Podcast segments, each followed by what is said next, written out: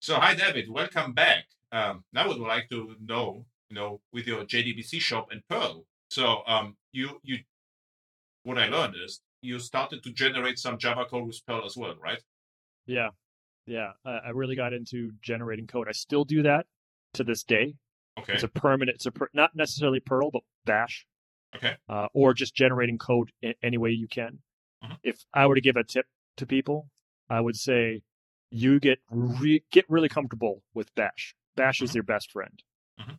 and uh, and you know if you have a test case that works and you want to change out the data Mhm. to cover all your scenarios, Mhm. or if you have a matrix problem where, for example, you want to test you have you've got 20 REST endpoints. They each have a different name, and you want to test to see how they behave with a post, a put, a delete, a get, so on. You can you you you can uh, do that really really easily by generating that code. You make the one method that says assert when I send the, to this URL with this method, I get this response. It's Okay. one line, right? Make it so you can have like one assert statement that's long. You got to wrap up your assert statements. Obviously, you could see you could say assert assert request, Mhm. and you pass in those variables.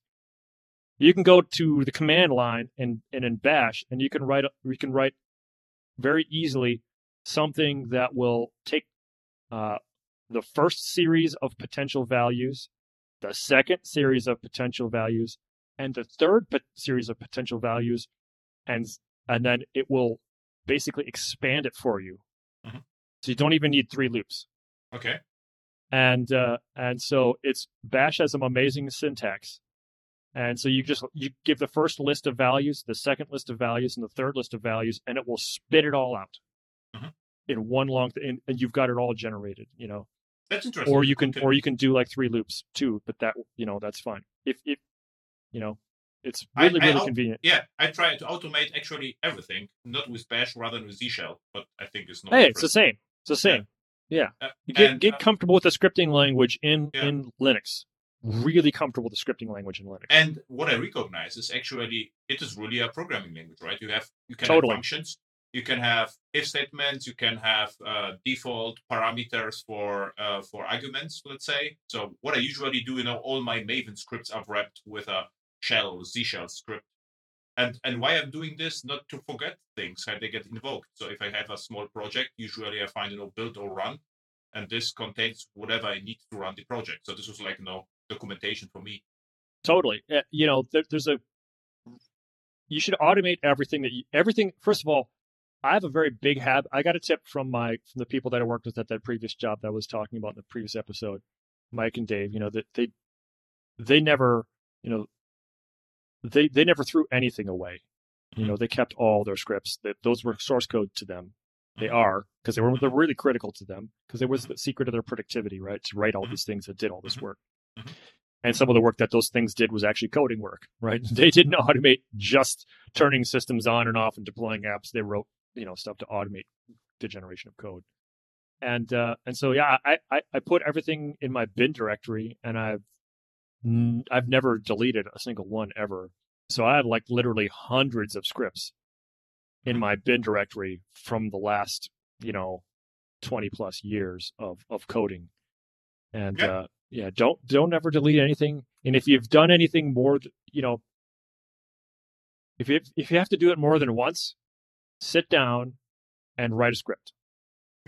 Do not just sit there and type that same command or repeat or hit the up arrow a bunch, a bunch of times. Just, just write a script. You know, you will be slower at first. At first, you'd be like, I can do it faster if I just type it out one by one. But eventually, you'll be faster writing the script than you could be typing it out one by one. There's a flip that happens. But there is one worth it. downside. If you start with a script, um, you don't learn, you know, the underlying API a lot. For instance, I'm I'm I'm working with AWS or with Azure, and what I did at the beginning, I didn't wrote any scripts. I just used you know, the CLI directly over and over again to see whether there are some patterns which I can memorize, and then I wrote the Okay. script. Otherwise, if you start with the script, you have no idea what actually happens after a while. But if you know are using the API for a while and then write a script, Yeah, yeah. Yeah, then you never forget that. So this You- is what I yeah, yeah You absolutely, you absolutely, you know, a big mistake is to automate something you've never gotten to do successfully once manually. or not once, multiple times because it's doing Sure. once. Yeah, At exactly. least once, right? You got to have okay. Mm-hmm. you have to have at least been able to do it once successfully manually. You have to know exactly where you're going, right? exactly. You know, it, once you've gotten success to occur manually, Mhm. complete success to your definition, then you know go ahead and, and script it up. So what, what I what I tried is like almost like script driven development, like you know test driven development. So I started with the script and then automated this and uh, just ignored the errors, then improved, improved, and it worked. But I didn't learn anything. It just worked. So and then I changed the strategy. So Yeah. interesting. So what happened in the company? So you built the most perfect JDBC driver, or what was the story? Well, they did, and I and I and I was an understudy. Uh, okay. They did. So they they they continued to to to work there. I got an opportunity. My my friend from the previous banking gig that I was at, Richard Monson-Haefel, he contacted me a few months into that uh, job, and he said, "Hey, you know, I got an opportunity to uh, uh, work on an EJB container uh, with this company, and uh, it's an open source thing. Would you like to Would you like to join me?" Mhm. And my first question was, "What's open source?" Mhm. Uh, so I had no idea at the time what it was. Uh, Richard had written a book for O'Reilly. Uh, the, he wrote the the EJB book for O'Reilly, Mhm. and so he was really famous at that time, and uh, and uh, really prolific. When he, I remember him, I remember him while he was there at the banking gig, writing the book on the side, Mhm. and him coming into work one day with his head like tilted to the side, was like glued to the side. It was just stress had basically twisted his neck, and he couldn't straighten it out. Uh-huh. Right? He just had his shoulder just just seized up, and and it, was- that's how much stress he was under. But he was such a good author, and is such a good author. Anyway, so uh, he he got he was working. He'd worked with uh, EJBoss just a little bit, Mhm. uh, and got recruited out of there to write an EJB container by uh, Intalio. At, at the time, they were called Exolab, Mhm. and uh, and so he contacted me because I was sort of like this young kid that was, you know, up and coming, and he wanted me to be on his team. So I left the JDBC gig job to. But but how he found you? I mean, if you we worked we worked together at the banking gig. Uh, okay, okay. Yeah. So the job that I had, uh, you know, in the discussed in the previous one, where uh, I Okay. wrote a web server and then became Yeah. the swing guy, um, you know, in my my first year programming Java, he was there with me at that time, and we became Okay. friends. And uh, you know, so we were friends from from from that time period. And so when he got this opportunity to work on uh, to to create an EJB container uh, in open source, uh, he called me up and he asked me to, to join him. And I said yes. And I left the job that I was in writing JDBC drivers is only there like four months.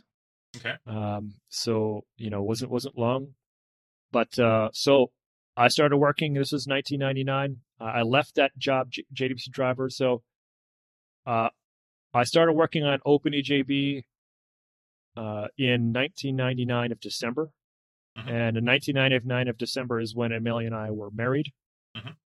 So my career in open source and my marriage started at the same time, which is really kind of symbolic because, as we discussed in the previous episode, at the end of my first year of college, I spent, you know, five thousand dollars, two thousand five hundred on a computer, and two thousand five hundred on a trip to Ecuador, and I became married to a Ecuadorian woman and went into software, and so this was like, a was like revisiting that symmetry again.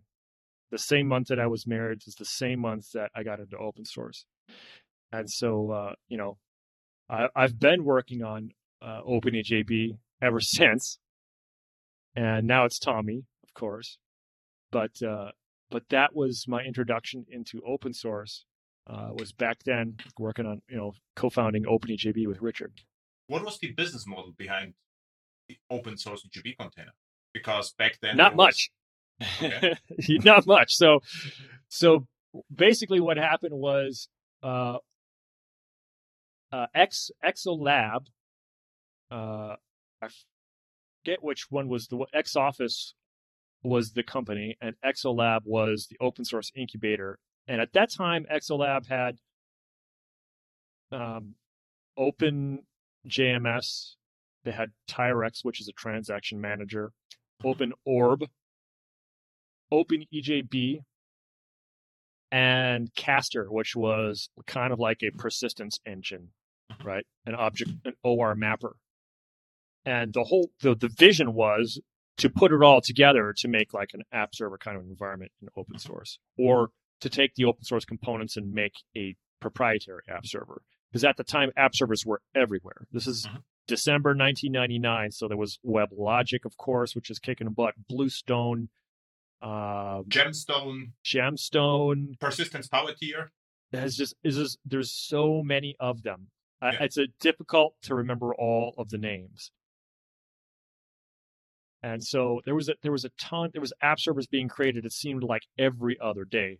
So the vision of openejb was well let's be an embeddable ejb container that these people creating app servers they can just shove it into their into their stack and they can get compliance with the ejb spec.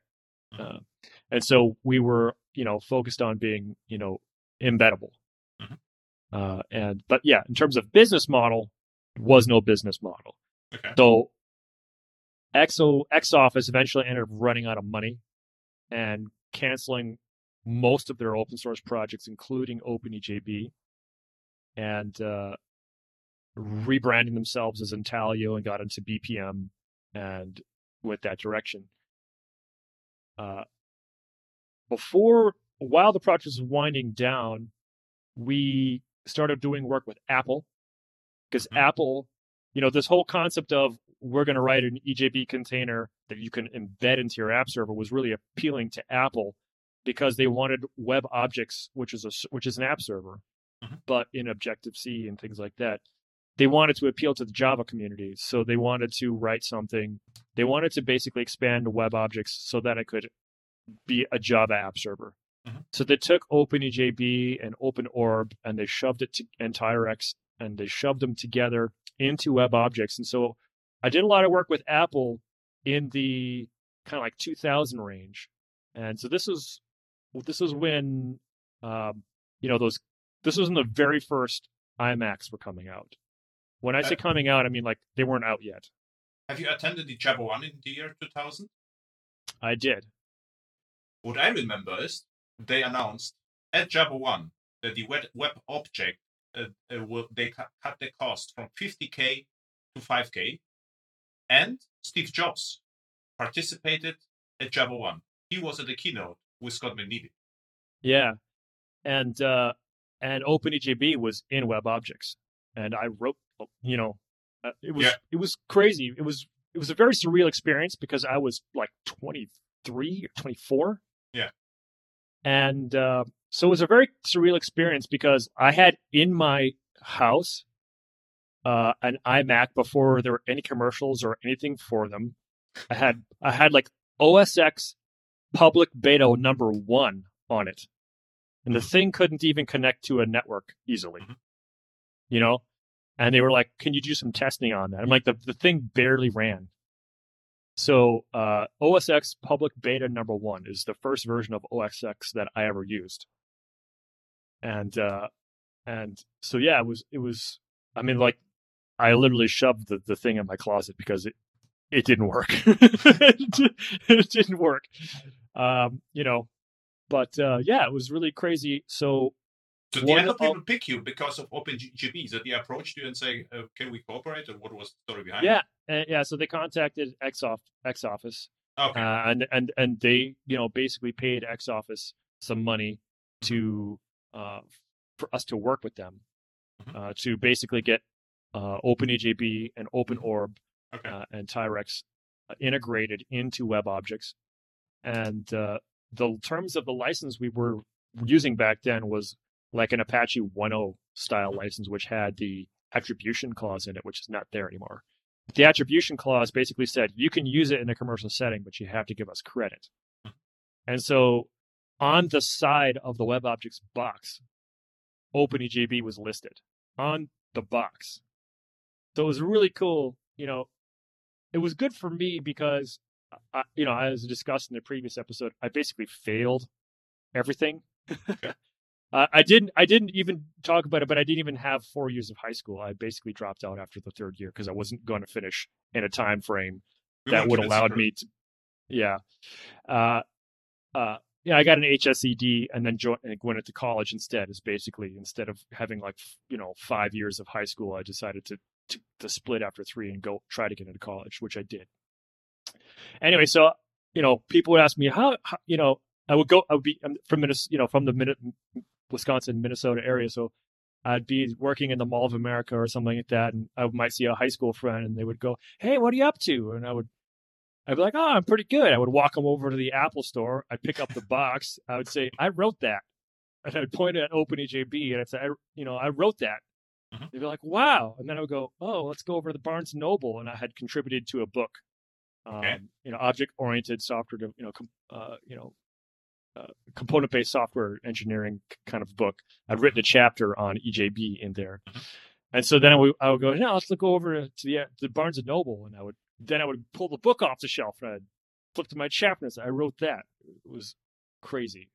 So it was a really strange career high to have when you're like 23 or 24, especially when you've not done well Mhm. uh, in school for just like your whole time.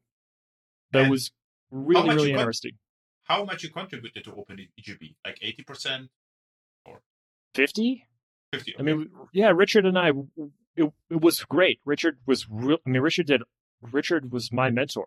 Okay. You know, Richard was the guy who, uh, you know, he got he was he boosted my career.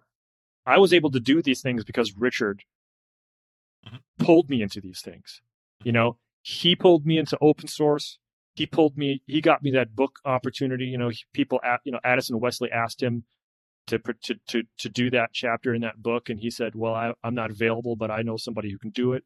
And he pulled me in. I mean, my first speaking opportunities, Richard was the guy who pushed me into those or pulled me into those. I spoke at Java One in 2000, uh, and I was in a panel with Richard and myself to represent OpenEJB, Marc Fleury and Rickard Öberg to represent EJBoss at the time. And But this was crazy experience. The Java One 2000 was like thirty thousand attendees, right? Yeah. big- yeah. Yeah, officially, I think they had to say it was twenty thousand because Yeah, exactly. of fire code, Yeah, and then exactly. they're like, they're they're like, wink, wink, wink. It's not. yeah, exactly. they're like, the official number is twenty thousand. Wink, wink, wink. And they didn't really hide the winks. They were, Yeah. you know, yeah. So it was it was very crazy. Uh, the the so that was like life in two thousand for me, Mhm. uh, and uh, you know then the September eleventh, two thousand one happened, and of course the the bubble burst, and I was totally out of work. Mhm. Uh, and so it was kind of interesting. I actually am very kind of thankful in many ways that that occurred Mhm. because it's pretty it's pretty easy for you to get like a big head Mhm. about a lot of stuff but i kind of like that i had a really high point in my career like astronomically high uh, and then it'll just like now you're a regular person again and guess what you're overqualified for every job that you could possibly apply for so like it was really difficult after that uh, but I eventually got into, got into teaching, and, and then we did Geronimo in 2003. But I had like a good year and a half of just like, you know, re- grounding to the earth, Mhm. you know, and uh, and that was really good because it was like, this is how quickly things can go. Yeah. This is this is how awesome everything can be, and this is how quickly how quickly it can all be gone. Mhm. So, never take anything for granted and work your butt off all the time. So that was the lesson that I learned, which is a very good lesson to learn, and uh, and I think that's one of the reasons that uh, I've stayed such a hard worker through all these different scenarios and, and different times, and because because I I, I'm, I understand it, you know I don't I don't, I I know that how ephemeral everything is. So you better you want to do something, you better do it. You know, you better not wait. yeah, maybe not working rather than learning, right? Because we just work. It, it has to be somehow, I don't know, reasonable, right? Oh yeah, it's got to be both, right? Yeah, yeah. It's got to be both. Like if if I were to give some career advice to people, I would say that one of the things that I did very early um, was, you know, I would take a job either for experience or money, Mhm. but not not try to to do both. And so, you know, uh, as people might have heard in the previous podcast if they listened to it, you know, my first jobs, my first job, I took only for experience, and I literally told them point blank, I don't care what you pay me. Mhm. I just want to learn. Give me all the right opportunities. And then I doubled my salary, and I then I left and went and took a job for for you know for money. Yeah. Mhm. So so you know that that was the thing, and then I switched again to taking a job for experience. And Yeah, but- I alternated back and forth, you know, experience to, to cash a, a few times, and and uh, you know, it works out really well if you do it like that. Yeah, but if you doubled, you know, your salary and get another job, I guess you also learn something because they it, it required more knowledge. So as Yes, exactly. Yeah, exactly. Exactly. I mean, yeah. Um, okay, so with the 2003 and OpenEJB, so what happened then? I mean, you just keep kept working on an open source EG OpenEJB or stopped working, or what was what what happened between Well- 2001 and 2003? Well, so basically, um, I kept working on it. Yeah. Um, I I forked the project over to SourceForge from Intalio because th- there was no funding for them to work on for it to be worked on, and so I worked on it on my own dime uh, from 2000 at like middle 2001, well onward, really. Uh, and so I started working on it on my own dime, and blew through my savings in of like a year or so and then started doing teaching on the side. So uh, I started doing training, you know, like EJB training and that kind of things like that. Mhm. Uh, and it was really interesting because, like, one of the first classes that I did was uh, was an EJB course, and I had my I had my teacher, you know, my first Java teacher, Gary Cagle, gave me a week long training as my, you know, at the beginning of my Java career. Mhm. You know, that was in 1998 and or 97 and you know, 5 years or so later his student is teaching him Oh. uh, in in in EJB course, you know, and Mhm. he was so and it was such a it was such a great experience for us both. He was so like happy that he taught somebody who went who was who reached that level and and uh and I was so honored to have the opportunity to teach him. Mhm. and uh it was so cool. Uh so I I was actually working for two different con- uh training companies in the Minneapolis area. And uh eventually one of them was like how can we get you to be working with us exclusively? Mhm. and and uh so I they put me on retainer and so I worked there with them and worked on OpenEJB on the side. Uh and at that time, uh, Dain Sundstrom, who, who had written the CMP engine, engine for EJBoss, now at that time was finally JBoss, Mhm. and uh, he was in Minneapolis, and he had been coming to the local Twin Cities Java user groups to try and recruit me to work on JBoss. Like every time I created an event, he would show up, and he was recruiting me to work on JBoss. So it was, it was like super annoying because I was there trying to recruit people to work on OpenEJB, and he was there trying to recruit me to work on JBoss, and it was just uh, it was just like, oh, there's that guy again. Why we didn't say Uh, yes to JBoss? Oh, you know, like they were at the time very aggressive, Yeah. people, Okay. and that is not my Okay. that is not my personality. They would Okay. do astroturfing. Marc Fleury was reading the art of war and trying to use it on his competitors. I mean, you know, it was like real hostile stuff. Okay. and uh, and, and you know sending Dain to recruit me Mhm. uh, uh, that aggressively like that you know was was Mark spent some time at the um, at the military, actually.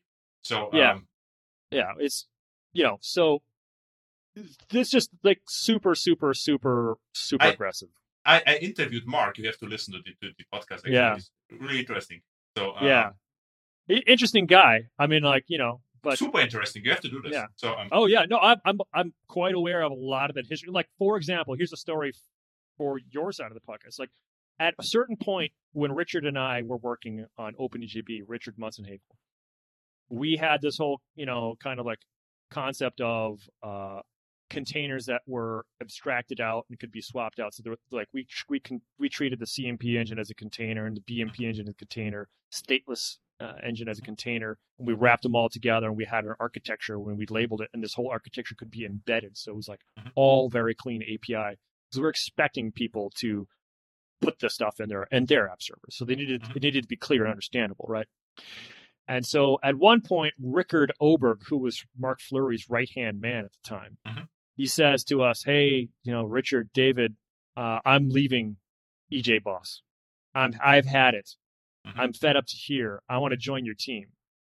So for two weeks, we're onboarding Rickard Öberg, and we're teaching him all the stuff and all the architecture and how everything works. And then he leaves, goes back to EJBoss, Oh, and then they announce on the server side their new architecture. okay. That's the kind of crap that was going on at the time. So why didn't I go work for them? Because they were, we were like mortal enemies. Okay. okay. Interesting You know, stuff, you know. Yeah. Yeah, it, you know, uh, I didn't want to have anything to do with that kind of uh, Yeah. way of business. You know what I mean? Okay. So, so that's that's the kind of crazy stuff that would happen back then. You know, like people, uh, it, yeah, like I say, it was really cutthroat, uh, Okay. really, really aggressive. So much so that like later, you know, uh, as I was building TomEE and stuff like that, uh, I developed a relationship with you know the newer generation of JBoss people who are all Mhm. really awesome. Mhm. And uh, you know, I made a point to reach olive branches out to them and and create uh, good relationships with all Okay. the all the other people because I did not want us to go back to the days where we were where people were literally lying, cheating, and stealing as much as they Mhm. possibly could Mhm. to to get ahead. That you know, that's Yeah, right. Yeah. So, anyway. So Dain left JBoss, Mhm. and I see him one day, and I'm expecting to get the JBoss sales pitch. Mhm. Instead, I get a Geronimo sales pitch, okay. and I'm like, "What is this? That we're, what's it? Well, we want to create a new app server. A bunch of us got mad with JBoss. Five of them left JBoss. Okay. Dain Sundstrom, Hiram Chirino, David Jencks, Jeremy Boynes. They were all on the JBoss team and they left. We're sick of it. We're done. Okay. We're going to make a new app server. Do you want to come on board and do the EJB container of the app server? And uh, I was like, well, that's a no brainer. I don't want a third. I don't want to compete with this thing. I'm going to join. you know, Which year Let- was it? What year? that was that was 2003. Okay. And so uh, that's how Geronimo was created. Okay. So we all created Geronimo, and we continued to recruit uh, many people. So what was the we business model, or who who sponsored the entire thing? we paid for it ourselves. Okay. But what was the idea? I mean, Well, we were going to make a competitor to a good competitor to JBoss and take their lunch. okay, You know, with support that- and license, or Yeah, well, sure. Just you know, or we'll see what happens. I mean, like at Okay, the time, okay. at that there was no like business people involved. It was Okay. all coders, all coders. You know. Uh-huh. you know. So there was no there's no business plan at all. It's just like we'll build the software and we'll figure out what happens after that. Mhm. And so uh, we got together. Uh, it was it was the five of us. We got uh, James Strachan uh, involved, uh, Greg and Jan from Jetty. Uh, we got you know, MX4J, uh, which was like Simone Bordeaux and uh, Bordet and uh, and uh, you know, so lots of really good people uh, to to to build Geronimo, and we announced it, and we had two thousand people on our mailing list the first week because we announced it on the server side, which is which is like the center of the Java community at that time. Yeah. and uh, we had two thousand over two thousand people on our mailing list in the first week, and we we hadn't written a lick of code. We just announced our intentions. Okay. And uh, that was probably the like the most foolish thing that we ever did because then we just fought like crazy about who was going whose architecture and whose ideas were going to win because we had assembled the all these people who were luminaries in the open source community at the time because all their components would fit together to make one big awesome Voltron. But we hadn't built the Voltron and we announced the Voltron and the whole world wanted the Voltron now. Mhm. And uh, and so yeah, it was like it was just a continuous fighting on on Geronimo. It was just it was just like uh you know uh it didn't take much for for JBoss to beat us because we were beating we were competing with each other. Okay. You know. And uh so we built, you know, Geronimo did get built, but it was super super super over engineered. Yeah. And uh it was really really over engineered. And I I was on the losing battle a lot of a lot of these uh fights. Like at the time I was still into the whole embeddable hey man, if your stuff doesn't work in Java SE, it's too car- it's too complicated. But but the, the majority of the Geronimo people were like traditional app server is the best. Mhm. Boot it up, shove 50 apps in there, it's gonna be awesome. And I was like, Mhm. hey man, what about one app in a Java SE environment? And it's in, and and guess what? The app server is like invisible. Mhm. They're like, that's crazy talk. Um, what I remember is uh, the beginning. It was around 2000. I was spent a lot of time in enterprise project in Germany, insurance companies, stuff like that. And what happened is that the companies usually bought, you know, the Sun 18K. These like servers that cost one million, and they had usually two or more of them because of clustering. And then they always bought an application server and put as many applications as they could, you know, to save money. Yeah, So the Absolutely. origin idea, so the origin idea of the all application servers, this was mainly WebSphere, interestingly back then, Yeah. was to put as many applications as possible on the application server. And the startup time and everything else was not an issue because uh, the idea was that all the departments will share cost about the you know for the very expensive hardware. And Yep. uh, and later it didn't make any sense. Uh, I would say five years later, or 2005, 2006, didn't make Uh, any sense anymore. didn't make sense anymore. So I, I Well, was less back- sense. less sense. Less sense. So so I, I stopped doing the shared deployment, but the, the the all the architects and enterprise people they actually forgot the origin idea why we did it. And Yep. they still still kept you know years just have shared deployments to save you know the hardware costs uh, say, to save hardware costs. Like why are you doing this? I mean this is like super it's completely unnecessary i mean basically for you know for people who don't have a mental frame of reference you know there was no docker there was no kubernetes there was no containerization there was no easy way to take a big fat machine Mhm. and split it up into smaller machines Mhm. there wasn't really anything easy to do that Mhm. and uh, so the app server did that for you and so it had a, so many responsibilities Mhm. um, And this is why Yeah. you probably were not very you were not very successful with your approach because you know the it was a bad one-to-one- time Yeah, bad time. You were you you were too early. Yeah, uh, Dain's got a great great quote which I like, which is a good idea at the wrong time is tantamount to a bad idea. And it's so true. It's so true. I'm the king of having the right idea the wrong time. Yeah. Uh, this but uh, yeah, yeah, I think so. Yeah.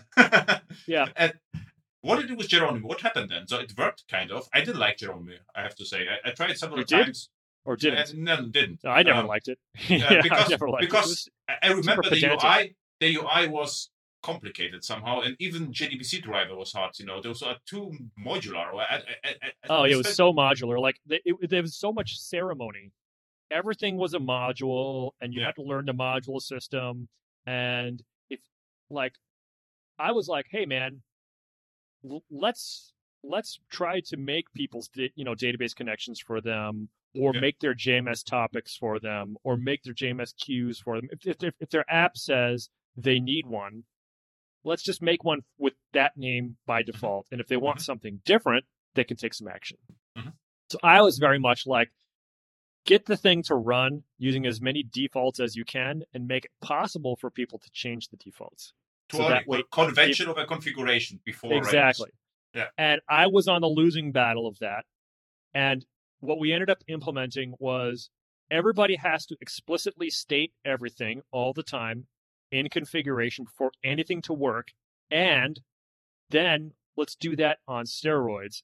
And and so you had to have XML files that described everything because no defaults could occur. So you were constantly copying and pasting the same name into the same from this field to that field, and so you have you know because nothing would just line up. You had to do it all. Mhm. Then this is get this. We would read those XML files in as a module. We would then serialize all those objects to disk so that the startup would be fast. Mhm. So we didn't look at those XML files again after the first time you gave them to us. Mhm. We serialized your configuration down to disk. And so, what Quarkus is doing, right? They, are reading XML and generating on the fly bytecode almost, right? So this was like the modern version. it's it's worse. It's worse because at least, but it, it is a lot like that. Yes, absolutely. Principle. It's it's in principle we we were, it's very very similar, right? Mhm. Uh, but it's worse because it's like the the bytecode is one thing to generate. You can reload the bytecode with different values quite easily. Mhm. But serialized data, you're serializing the bytecode structure. You're, you're serializing your knowledge of the bytecode structure Yeah. in the form of data of memory. So we're taking a snapshot of memory, Yeah, but the- writing that to disk. but as you remember, this was actually the approach of E EJB 1.0, right? So there or there was no XML descriptor. There was serialized descriptors. Remember that? You had to Uh, that that I fortunately dodged EJB 1.0 and d- got in at 1.1. So yeah, there was uh, then we are we are a little. So I have to say, I was a little bit afraid of the serialization, but what I remember at Java 1 2000 or 2000 actually, the O'Reilly book, Java and XML came out. Yeah, it was written by by uh, Brett McLaughlin. Exactly. And if I saw that, it's like now it's over. And we went back, and the first what happened was uh, in an insurance company, people tried, developers tried to store XML in a database with metadata, everything in a table.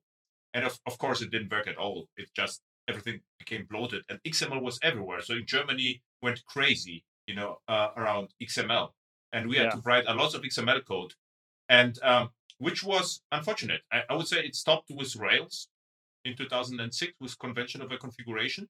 So there was at least the idea out there that you can do something without configuration. And back to your problems with the convention over configuration, the argumentation or discussion was if we do convention over configuration, no one knows the defaults. So it's a lot safer to configure everything, you know, then you know what you have. But if you just if there's no configuration, then the behavior is undefined. This was this was a no the discussions I had, you know, to Yeah. discuss in, in every project. Why That why was the same discussion we had in Geronimo. Yeah, Okay. Absolutely. Absolutely.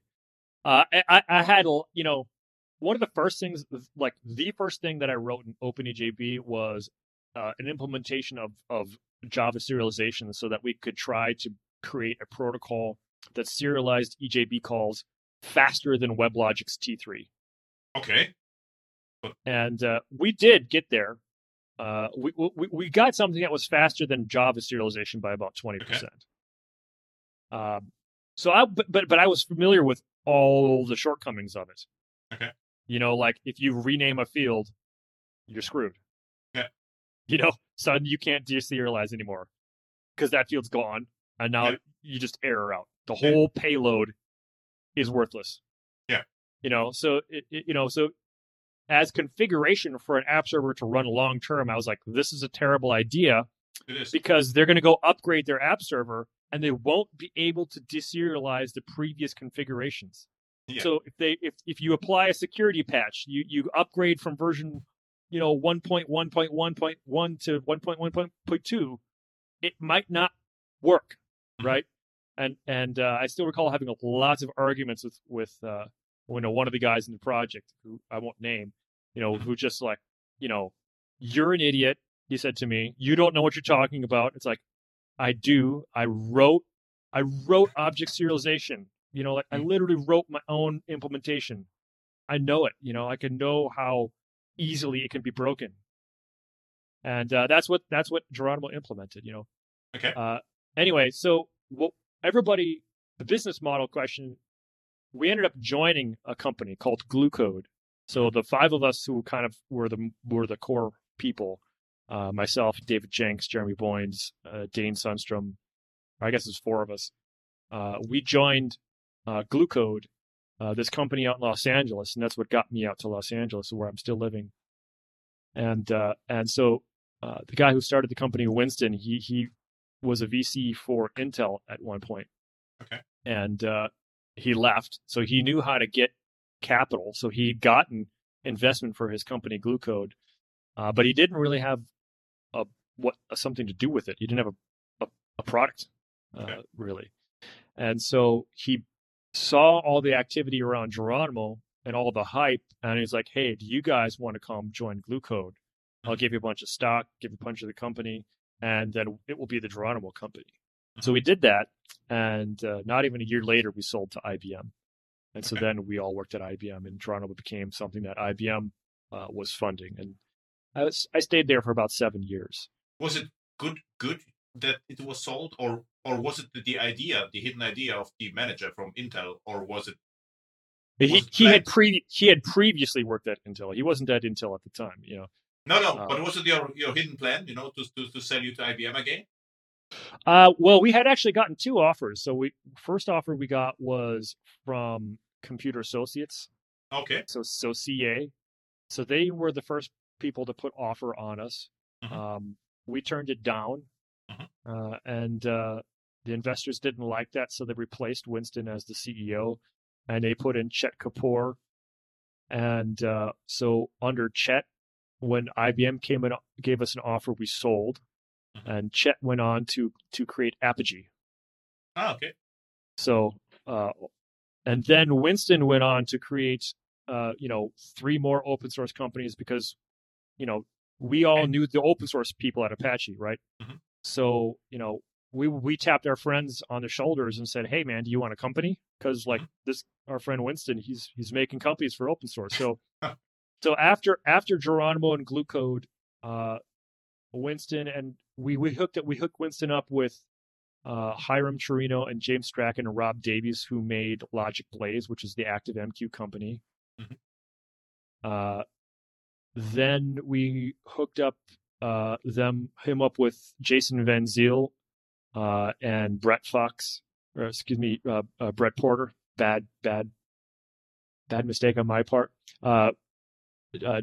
Uh, uh, Brett Porter and Jason Van Zyl. So Jason Van Zyl is a creator from Maven, Mhm. and so that was Mergere. Uh, and then there was a third company, uh, which was Alan Cabrera and Simone Baudet, who was, uh, you know, like they never really got too too too far. Uh, so those were the three companies after us. They didn't do nearly as well. Um, you know, it's it's really difficult to make an open source company. Yeah. Really, really difficult. So they didn't do quite nearly as well. So the ActiveMQ guys, they they sold Logic Blaze to Progress Software. Uh, Progress Software spun them out as Fuse Source. Then Fuse Source was was purchased by Red Hat, so that's where most of those people are. Mhm. Uh, you know, Rob Davies and and uh, James they eventually left to CloudBees after a certain point. Um, and then Jason Van Zyl ended up leaving Mergere uh, to create a, a different Maven company because he just didn't like how things were running. Mhm. So he left his Maven company to create. He left the company you know Winston had created for him to create his own Maven company, and that was Sonatype. Mhm. So Jason created Sonatype, and uh, and then that's when uh, uh, Brian Fox got involved, uh, who is now CTO of Sonatype. So, Okay. uh, you know, at, at one point, Los Angeles was the center of all this activity. Okay. And so, and so I remember like there was like one time we were having like a dinner with all of the, these companies together because we were all friends. This is Mhm. this is why we hooked them up. So we're having this huge dinner and we're like looking around the table going, you know, if a if a bomb hits this building right now, there's a lot of projects are going to die. But but everyone was involved in in in uh, Geronimo in one point of time, right? Well, it, it you know indirectly, right? Yeah. um, you know, indirectly. So like when Geronimo was coming off, we were funded. We had Gluecode going on. Uh, at that same time, you know, Winston had already been removed as the CEO of Gluecode and was working on his next companies. So we had Jason Van Zyl in Mhm. Los Angeles on a regular basis, and so he was working on Maven two Mhm. because Maven one was what we were currently using in Geronimo, and so he's Yeah. working on Maven two, and so we we basically fed him like all of our requirements for what would be the most ideal build system. You know, like so. Do you remember So, like- Jelly? Uh, unfortunately, I do. this was a programming language. I actually, you have you know submit somewhere a conference talk about the new programming language in XML on YAML, something like YAML Yeli, you know, with YAML. yeah, right.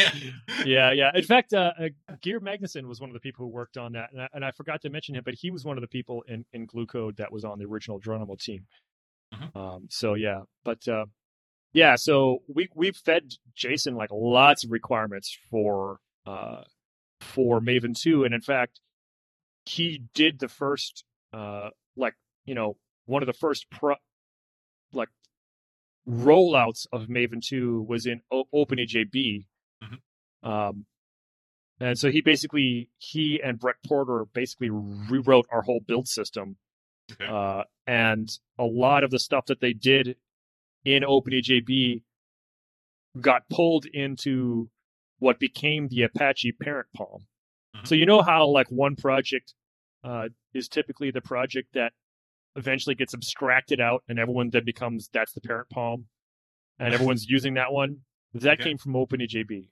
Okay. Uh, and Jason Van Zyl who did that. So he was a mentor on on OpenAJB when we when we joined Apache. So we were we were at Codehaus, so we switched from Codehaus to Apache. When we did that, he became one of the champions on the project because you need to have three of them to join the Apache incubator.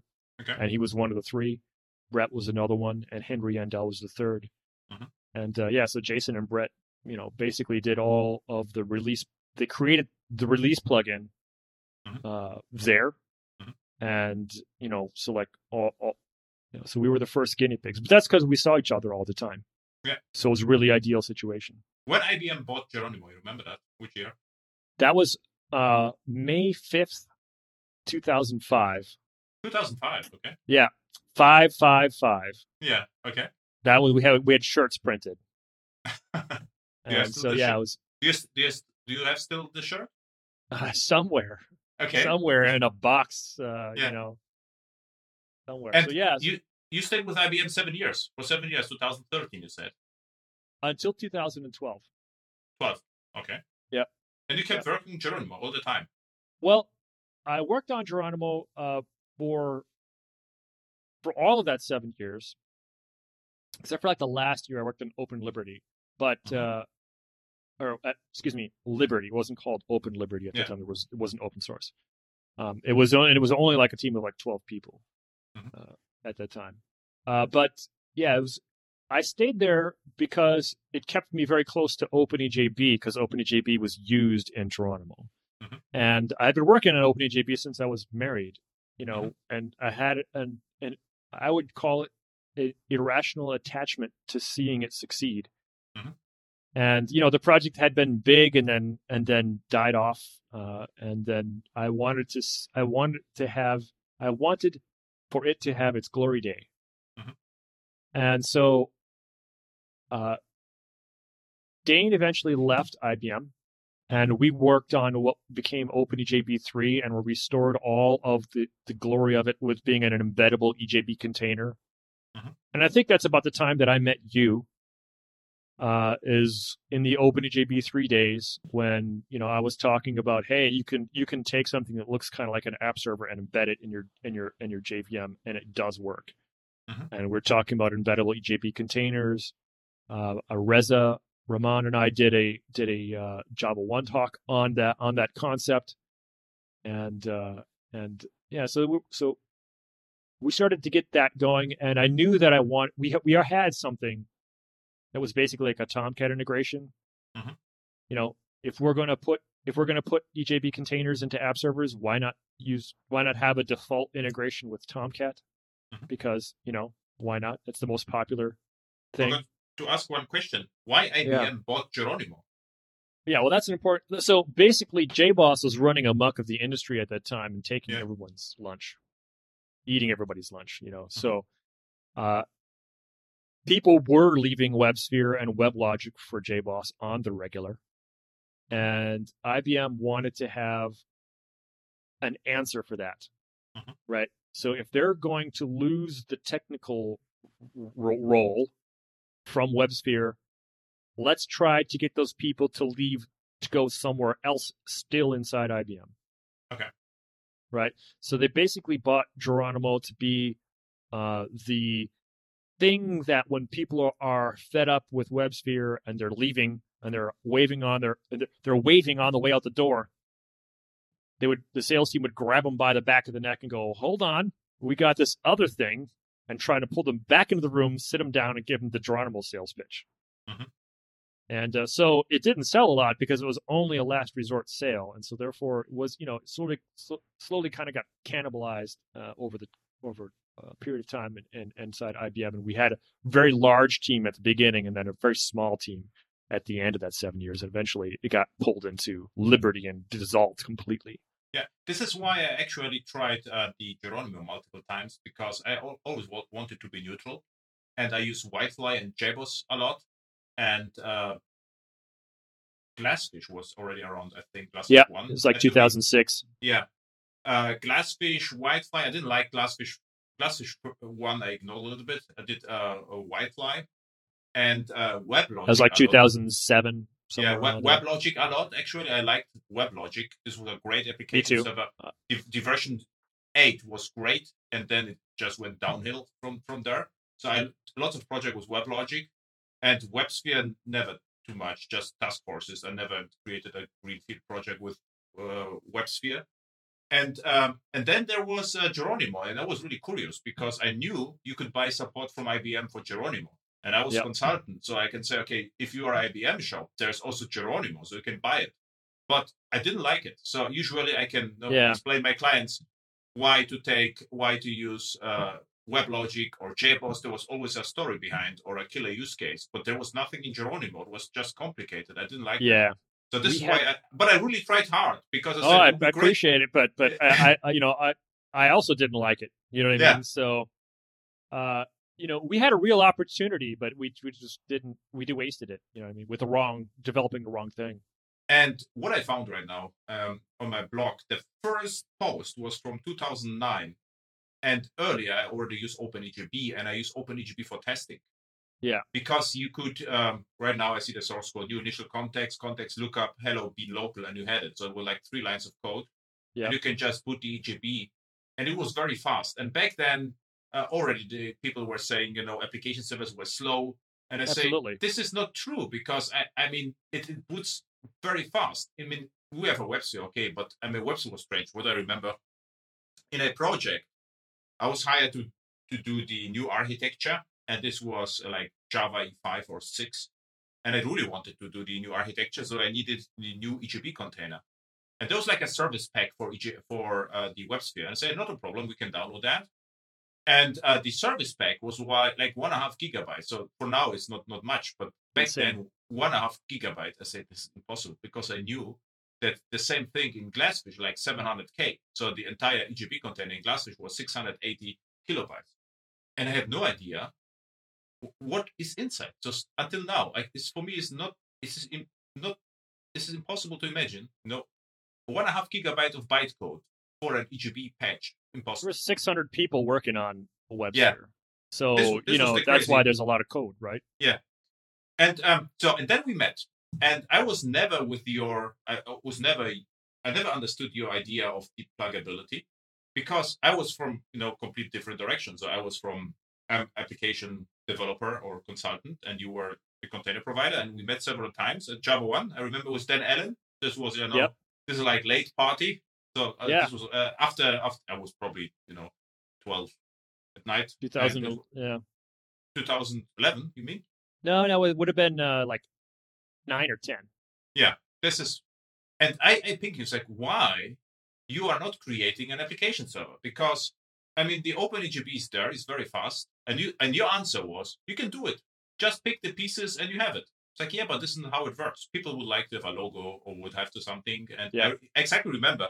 And what after the conversation with you, I don't understand this because you you are not uh, you are- you come from business, right? And and you are very skilled, obviously, with you know design and you know art and uh eh, right now I just, you could just do it you know great website which looks great and it's already half done i would say right it's something looks Yeah. good and feels good And we had a conversation, and you were absolutely not understanding what I'm saying. It's like you have to do this.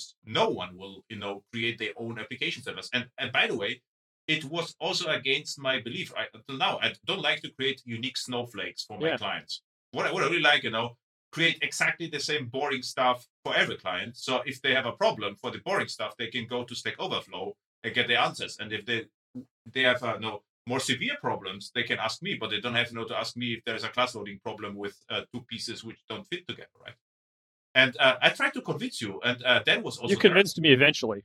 there. You just didn't know it. Okay. so This, this, yeah, so that those conversations were like in the 2009 uh, range, Okay. um, and you know, and it's Dan Allen and those guys. I knew them because uh, we kind of, you know, we had we had sort of a, a good relationship going on over Twitter Mhm. uh, in, in in that time, and they were working on on Arquillian, Mhm. and they tried. You know, it's not a well known fact, but like the first say like six months that they were demoing Arquillian, anytime there was EJB stuff involved, they were not showing JBoss. Mhm. They were showing Open EJB. okay, So that's why Arquillian looked. Oh, you they they they, can test with Arquillian an, an E- you know EJB app in like one second or a second, a half a 2nd Mhm. It's amazing. Yeah, it was- it was OpenEJB under there. Okay. that's what they were testing. Then that team started working on Wildfly, which which basic which was they started working on JBoss 7 Mhm. Uh, which is a complete rewrite and or a rewrite of some magnitude. I don't know how much, but uh, and then that's how they got their second startup. And then after six months, when when JBoss seven was finally finished, then they switched over from OpenEJB to showing uh, JBoss seven, which be- became Wildfly. Mhm. And uh, anyway, so uh, yeah, but the you, you did convince me because so there was I continued like that until 2010, Mhm. and uh, after Java One 2000 at, at Java One 2010, uh, Linda DeMichiel, DeMichiel, uh, she recruit tried to recruit me to be the EJB spec lead because Ken Saks had left Mhm. Oracle after the sale uh, of of Sun to Oracle. So he I left. forgot Ken. He was a really nice guy. Yeah, so so Ken Saks and I did a lot of work on EJB 3.1. It was basically the two of us did did did a significant amount of work on that. Um, singletons, uh, the the the the schedule API with the at schedule annotation, uh, the you know uh, the the the transaction excuse me the the thread locking with lock read lock write, uh, all, all that stuff, uh, and the you know the embeddable EJB container, obviously. Uh, you know, so all that stuff was stuff Ken and I worked on together. So he was always talking about me, and then he left, and I was in a BOF uh, on the panel of the EJB expert group, and people were asking questions, you know, and I, and I had great answers. And Linda, she was like, "Wow, that was so fantastic. Let's get you to be the EJB spec leads," because she didn't want to be the spec lead. You know, she had JPA uh, that she was working on. She preferred to do that. She didn't want to be running EJB anymore. And so, you know, I said uh, no. And then I, the next day, I said yes because I thought, well, this is an opportunity I really can't pass up. Mhm. And then I said no again. And because the, the the bittersweet thing, I would I would had to have stopped working on OpenEJB, and I would have had to have actually competed against it. Okay. You know, so all the people that I recruited to work on the project would have to watch me leave the project and then compete against them. Mhm.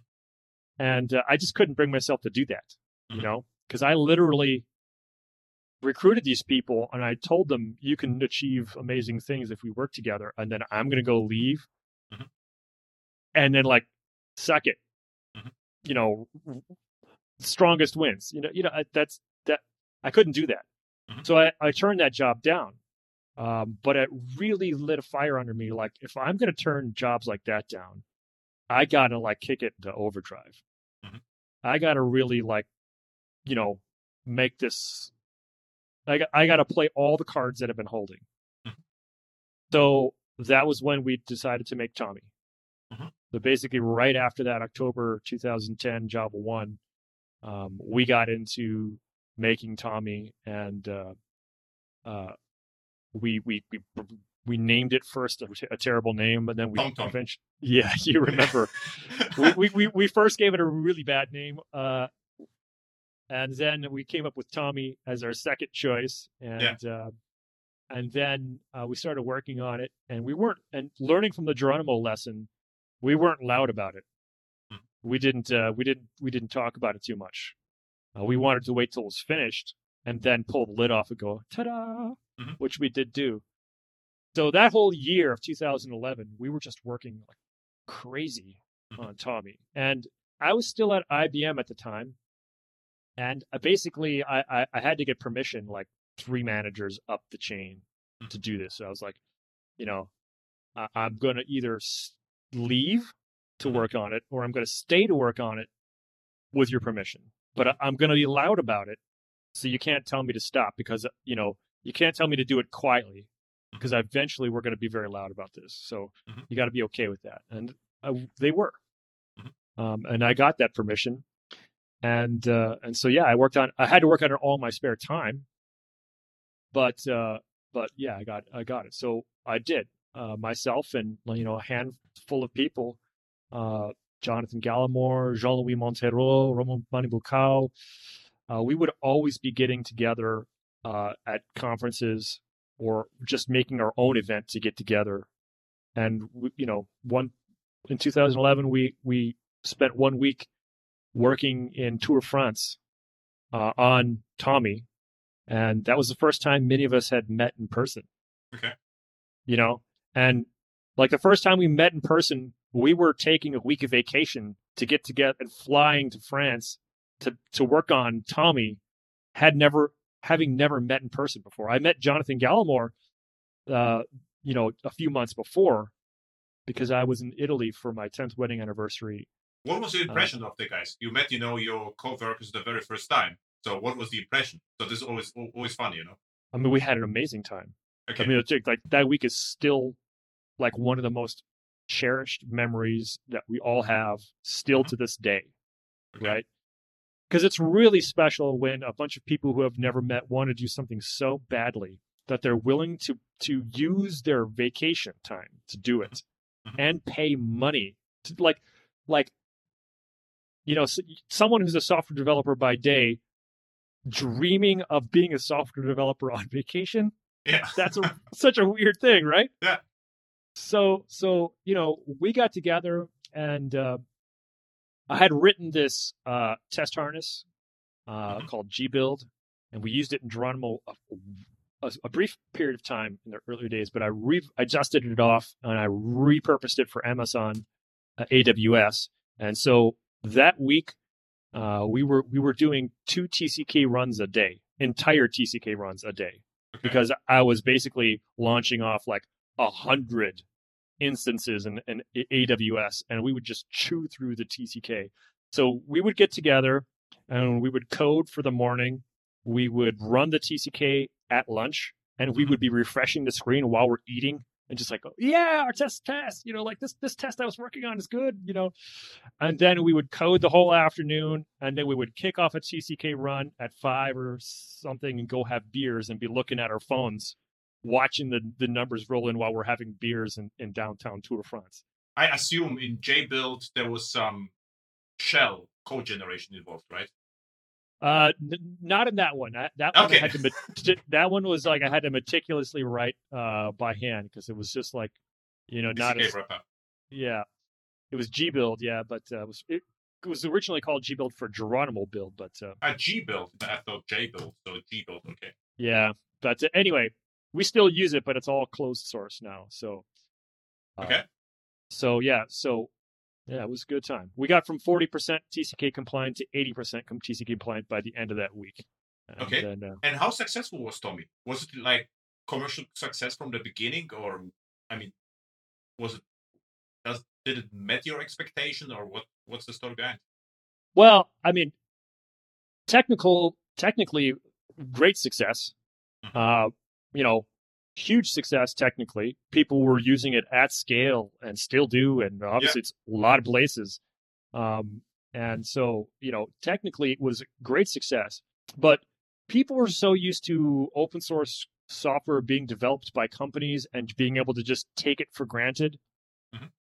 uh, that when something came into their lives that was developed by people in their spare time, they really didn't understand that I need to help these people.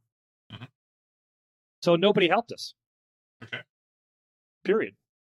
Um, you know, so it, it- I wouldn't say nobody. We we we did you know uh, we did get some traction early on. Uh, so you know, one of the things that that uh, uh, but not at the scale we needed. So we were, we ultimately when we launched off Tomitribe, we were a consulting company for the first several years, Mhm.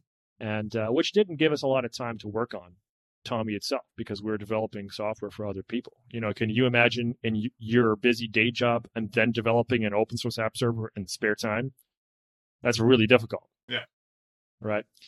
Uh, so yeah, so you know, if if people had gotten wiser sooner, you know, we we're now we're we're great. Like Tomitribe as a company, we're fantastic. We we do we don't do any consulting. Okay. Uh, we are we're all support based. Mhm. You know, so we you know around uh, I want to say 2017 we slowly tapered off and switched switched over and uh, we did some consulting a bit, but the last like five years or less like less like I want to say four years just 100 percent Mhm. support. And Okay. uh, so for, that's for what's which a, products for what support? So which products are supported by a company? Uh, well, TomEE, of course. Yeah. Uh, Tomcat by Mhm. naturally. Uh, Mhm. for for for Tomcat, it's a lot of a lot of what people need is CVE patching. You know, critical vulnerability patching, right? Uh, they're you know typically using some discontinued version of Tomcat because there are many, right? Uh, and then you know it's running in production and then no one's patching it, so they they need that kind of stuff from us. Uh, and ActiveMQ, we get a lot of ActiveMQ business uh, these days. Okay. Um, I, I, I want to say like fifty percent of of what comes our way these days is, is ActiveMQ business. We just Okay. don't we just we don't have any problems landing that business. The the majority of the people who ask end up buying. Um, and because ActiveMQ is it just gets it, it it runs perfectly fine and then it just gets stuck. Yeah, and active ActiveMQ is even um, it is a managed ActiveMQ on AWS, right? So you can even Yeah, Amazon uh, has has uh, Amazon MQ. Yeah. Um, and so yeah, uh, you know, uh, so they're they're also you know the Amazon's putting resources into ActiveMQ. Uh, we're putting you know we're doing our best and and uh, working in ActiveMQ. Uh, and the um, thing that I would want to do the most, uh, or that I want to do and are planning to do the most, is uh, you know JMS or you know Jakarta messaging. Got a lot of ideas on uh, what would be really awesome features for Jakarta messaging. Like, uh, obviously, Before we Uh, do this, because okay. there is no time for that, and I would I will have to re-invite you just to talk exclusively about micro profile in Jakarta E, if you like. So we have Sure. another. Oh, not today. This will go too late. Yeah, yeah, yeah. Me about the TomEE. So what are no hidden or killer features from TomEE? So um, obviously it is Jakarta E9, right? It supports Jakarta E9, the, la- the last one. yeah, we support nine one. Uh, so uh, it, it's still it's still you know the one of the lightest app servers out there. Uh, in terms of speed and memory footprint, uh, Startup time? obviously, start uh, yeah startup time and all that stuff. So obviously, Quarkus So, is not yeah, give me some numbers. Startup times. What is Yeah, startup so- time from empty one? from an empty one. It's two seconds. Okay. So it- Um, I, I'm actually dis- I'm actually well, I'm actually disappointed in the two second number because it used to be lower, but we've had some uh, more scanning stuff. it- it, Okay. uh, that you know because of micro profile features that have been added, so that Mhm. needs to be retuned. So as soon as I can get in there and retune it, it'll be back down to its regular s- super fast startup time.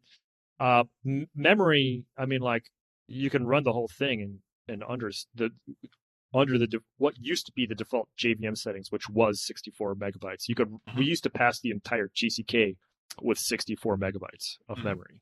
Mhm. So I mean, like you know, they they didn't make an AWS image small enough for us to ever have a problem.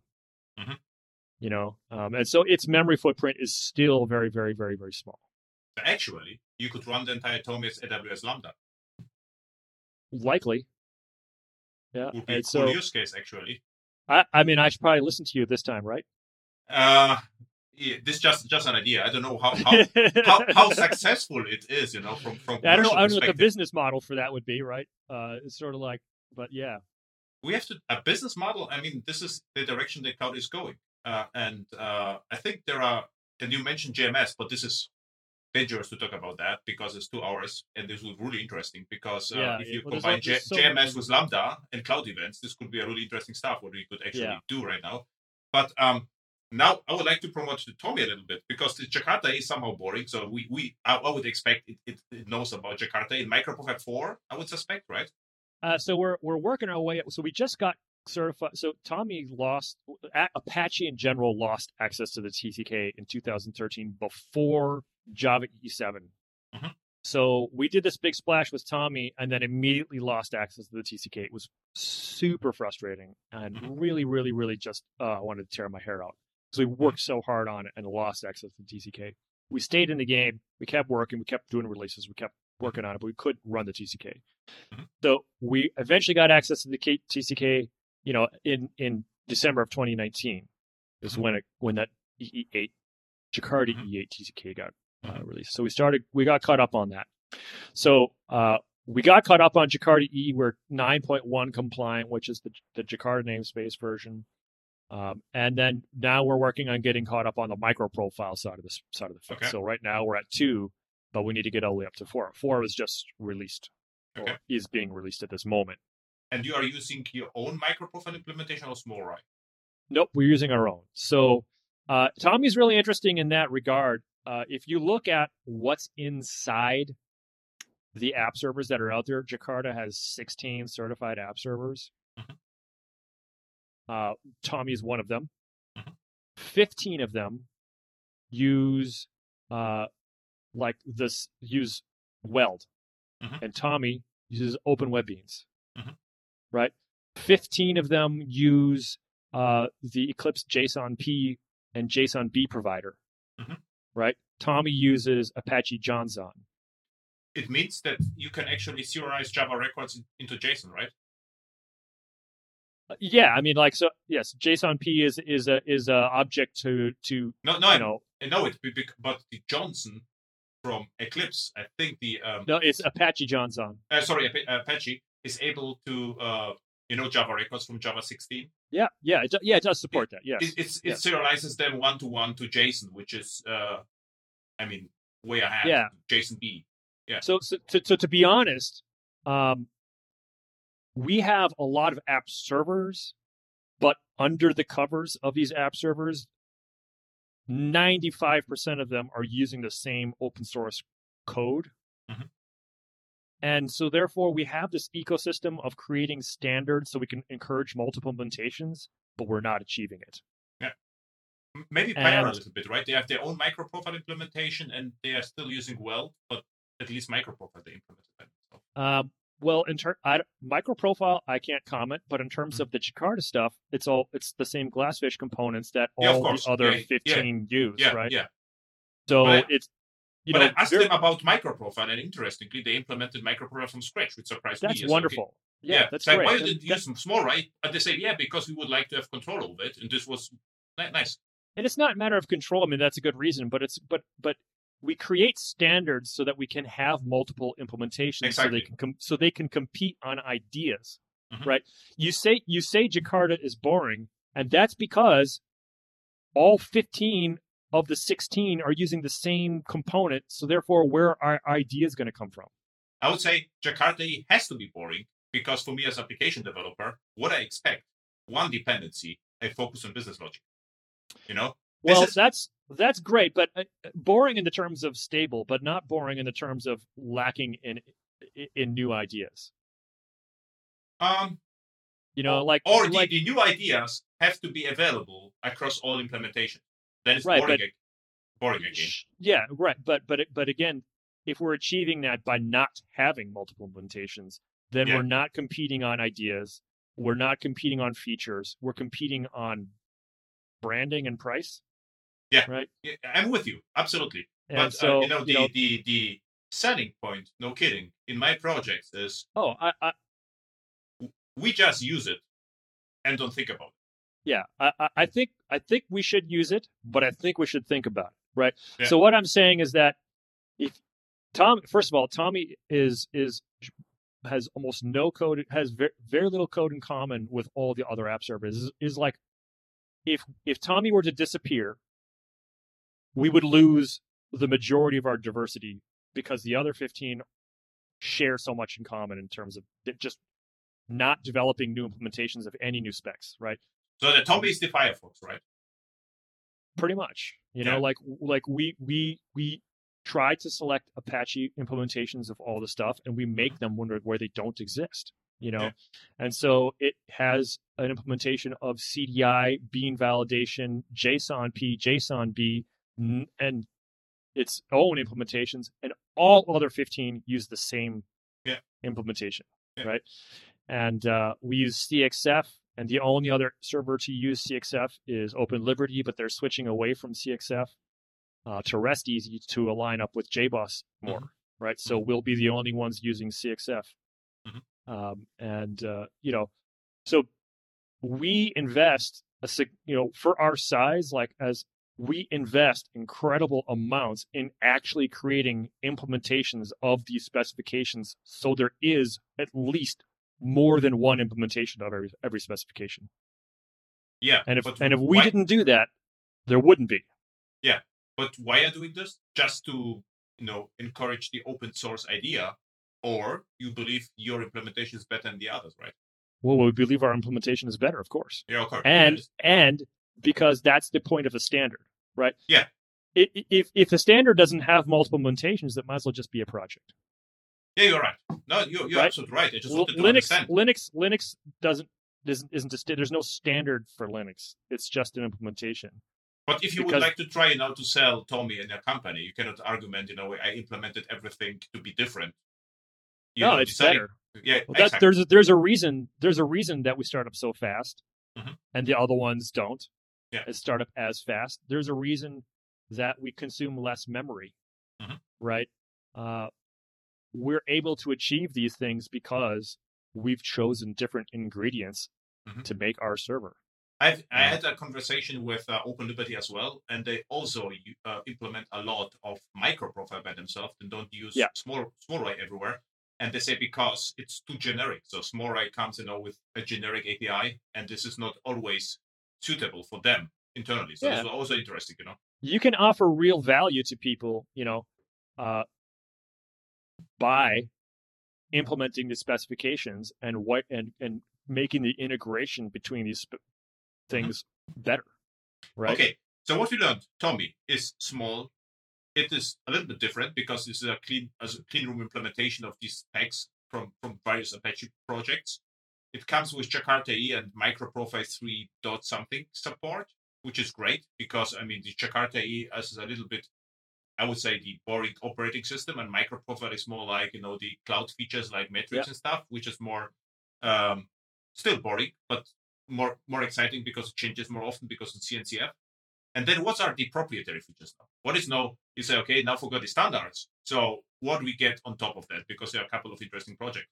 We we do have some interesting things. So like our our implementation of microprofile JWT is probably not the best implementation out there. Not even a, I mean a, to put the humility aside. So we support the idea that uh, you can use bean validation annotations to validate your JWT.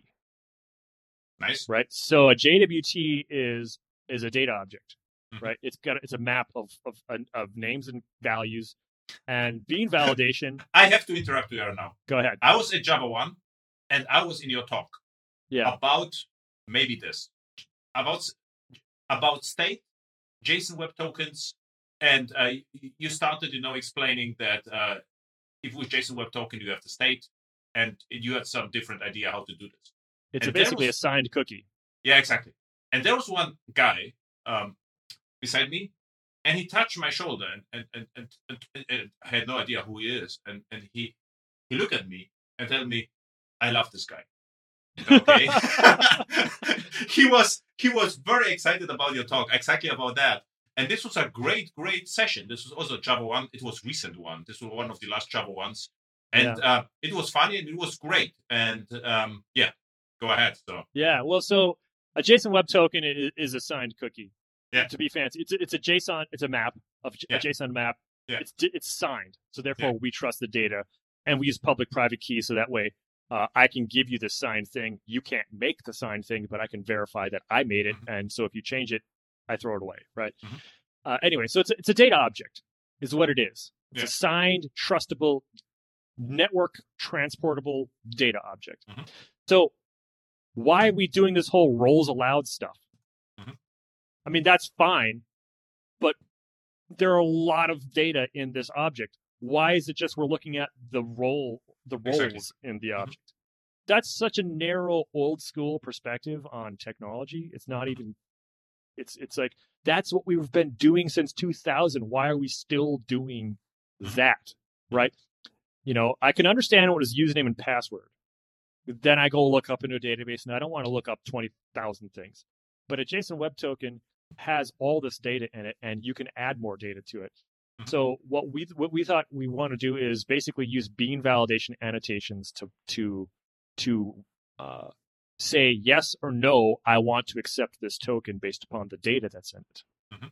And so our microprofile JWT implementation will first validate that the token is is is good, right? The- It's not expired. The Mhm. signature is okay. That's what the microprofile JWT specification says. And the microprofile JWT specification says you can do roles allowed, and then that stops. Mhm. But what we can do is say, uh, I want a token that has, uh, you know, the issuer be this value, and you can write bean validation annotation to say that. Put that bean validation annotation on your method, and then reject the token if it doesn't have that. Or you could, can could say, you also write a bit validation on custom data inside the token? Let's say I don't know. Yeah. Uh, okay. This, Absolutely. This is great. So you can put your own custom data in the JSON Web Token, create your own custom bean validation annotations to verify that data, put those annotations on your method, and then use that to uh, to say yes or no that I want to to to accept this. And the greatest thing about bean validation is that if you have like say five different things that you want to check, you know, bean validation does allow you to make one annotation, put those five on it, and then have that. So you could literally have like five or 10 different constraints that you're checking, but there's one top level bean validation annotation on your method, checking them all because all the other annotations are on that annotation. And it's, it's like the coolest thing ever. Yeah. So, uh, you know, like that is such a killer feature. And at some point we will, when we get the time, we will add it to the micro profile JWT specification. I did uh, work on that specification. Uh, the, the the the 1.1 version, I wrote all the the new text for that. Um, and so you know, uh, but at some point we will add that into the you know propose that to be added to the micro profile JWT specification. Uh, but for now, it's a feature inside TomEE that works and it's great, and uh, it's one of my favorite features in there because I'm I'm really into security these days. What you have with this is almost like the YARN on AWS, you know, the access manager, because uh, you can look into custom stuff and combine it with existing stuff. Because what you have Yeah. already the request scope, the context, so you could actually say, "I'm the user and the principal." Maybe even use some additional data and what's coming, you know, over the wire with JSON Web Token. You can, you know, combine both and decide is it allowed or not. Just Yeah, absolutely. So great great. idea. By, by the way, the combining bean validation with JSON Web Token not obvious to me, but uh, should be obvious, but wasn't. Now that now that it's spoken, you're like, yeah, why yeah, are we wow. doing this? Yeah, exactly. Why isn't this everywhere? Yeah. Yeah, this- absolutely. That's Yeah. that's that's one of the greatest one of the features I, I'm most proud of. Uh, wrote that one like about a year and a half ago, Okay. uh, and so and so yeah, it's uh it's it's in there and uh, it's it's super fantastic. So if you've got a if you've got a JW if you've got a a gateway or a JWT provider that allows you to put data into your token, it's such a killer feature because I mean, the everyone, first thing you're everyone loves you this, right? I, I think Yeah, everyone. Absolutely. That's right. Yeah. And so, you know, if you've got custom business data in there, you're obviously putting it in there for a reason. Yeah. Right? You want to act on it when the Yeah. request comes in. Yeah. Well, if, if if you can act on it and you can filter out stuff, by by making annotations and just slap the annotations on stuff. It's so much better. Yeah. And you don't have to have like a, a servlet filter that filters this stuff out because you know it's really difficult to to pin a servlet filter to one specific method and have a different method have a different security Yeah. requirement. Yeah. You know, you your servlet filter then has to know about all your endpoints and go, oh, it's that endpoint. Then I got to go follow this branch of logic. Oh, it's that JAX-RS endpoint. I got to follow that branch of logic. Well, you can have all those logics described in bean validation annotations. Just apply the right one to the to the to the individual methods, and it's just the one annotation if you want it to be. It could be several if you want, Mhm. but it could be just one because you can wrap them up, and it's really really fantastic. Yeah, I, mean you are absolutely right. It ro- rolls allowed. It is a role based access control, which is fine. But in JSON Web Token, we have far more data than just you know the principal and the what was the group, um, which which mapped to role. So there's far more data, and we we are not using this effectively. Yeah, and not to not to mention that if you do use roles allowed, you're putting several strings inside there, and you're Yeah. copying and pasting those strings Yeah. everywhere. So if you wanted to rename the role, you got Yeah. a lot of find and replace to do. You're right. And if you and if you get and if you type it incorrectly, guess what happens? Nobody gets in. it's very secure then. Well, yeah, very secure, but maybe bad for business, right? yeah, yeah. No one's paying us. I, will- I really have to reinvite you back and talk about uh, Jakarta crazy ideas with TomEE and uh, uh, the hidden features of TomEE. Far more than this. Where people can find your company, the services, or Tomitribe. Yep. Uh, so it's tomitribe.com, T O M I T R I B E. And uh, everything's there on the front page. So, you know, ActiveMQ, Tomcat, TomEE, we, we, we support those things. Uh, we do have an API gateway that we wrote that does do these crazy fun things with putting data in there. And so, uh, if people want something that's kind of like a developer oriented API gateway, Mhm. uh, you know, let us know. We, we can help you with that. One of the things that I really like about our gateway is that you can have multiple microservices in the backend feeding data into the JSON Web Token Okay. and you can have several different profiles of JSON Web Token. Mhm. And so you can say, hey, when when this kind of when the, when this client shows up, you know, this OAuth two client shows up, uh, contact these three microservices and get them to feed data in. You know, we will give them, okay, this is the person who's logging in. We've verified their information, and go ahead and what what information do you think should be in their token? Mhm. And the microservices can feed data in, and so therefore it's like the best developer experience possible because it's not then just a security token. Mhm. It does give the backend, the microservices who will potentially see the token in the future, it gives them the ability to inject data into the token. So you don't Mhm. have to write your own OAuth 2 implementation just to get that capability. It's like uh, the data provider becomes a microservice, so you can just exactly, exactly. Okay. Yeah, it's really cool. Uh, so it's it's a really lot, cool. it, and, and it does support mod rewrites. Like Apache has mod rewrite routing capabilities. Mhm. So you can say when the URL pattern matches this, it must have this kind of uh, token or that kind of token or these roles or that, you know. And so you can do basically it's like being able to do mod rewrite and attach specific security requirements to individual rules. So you have now your own product. Yeah. Okay, cool. Absolutely. What's your twi- Twitter account? It's D Blevins, D B L E V I N S dot or not dot com, just D B L E V I N S. D Blevins. Perfect. First initial, last name. Thank you for your time. Thank you so much. Great.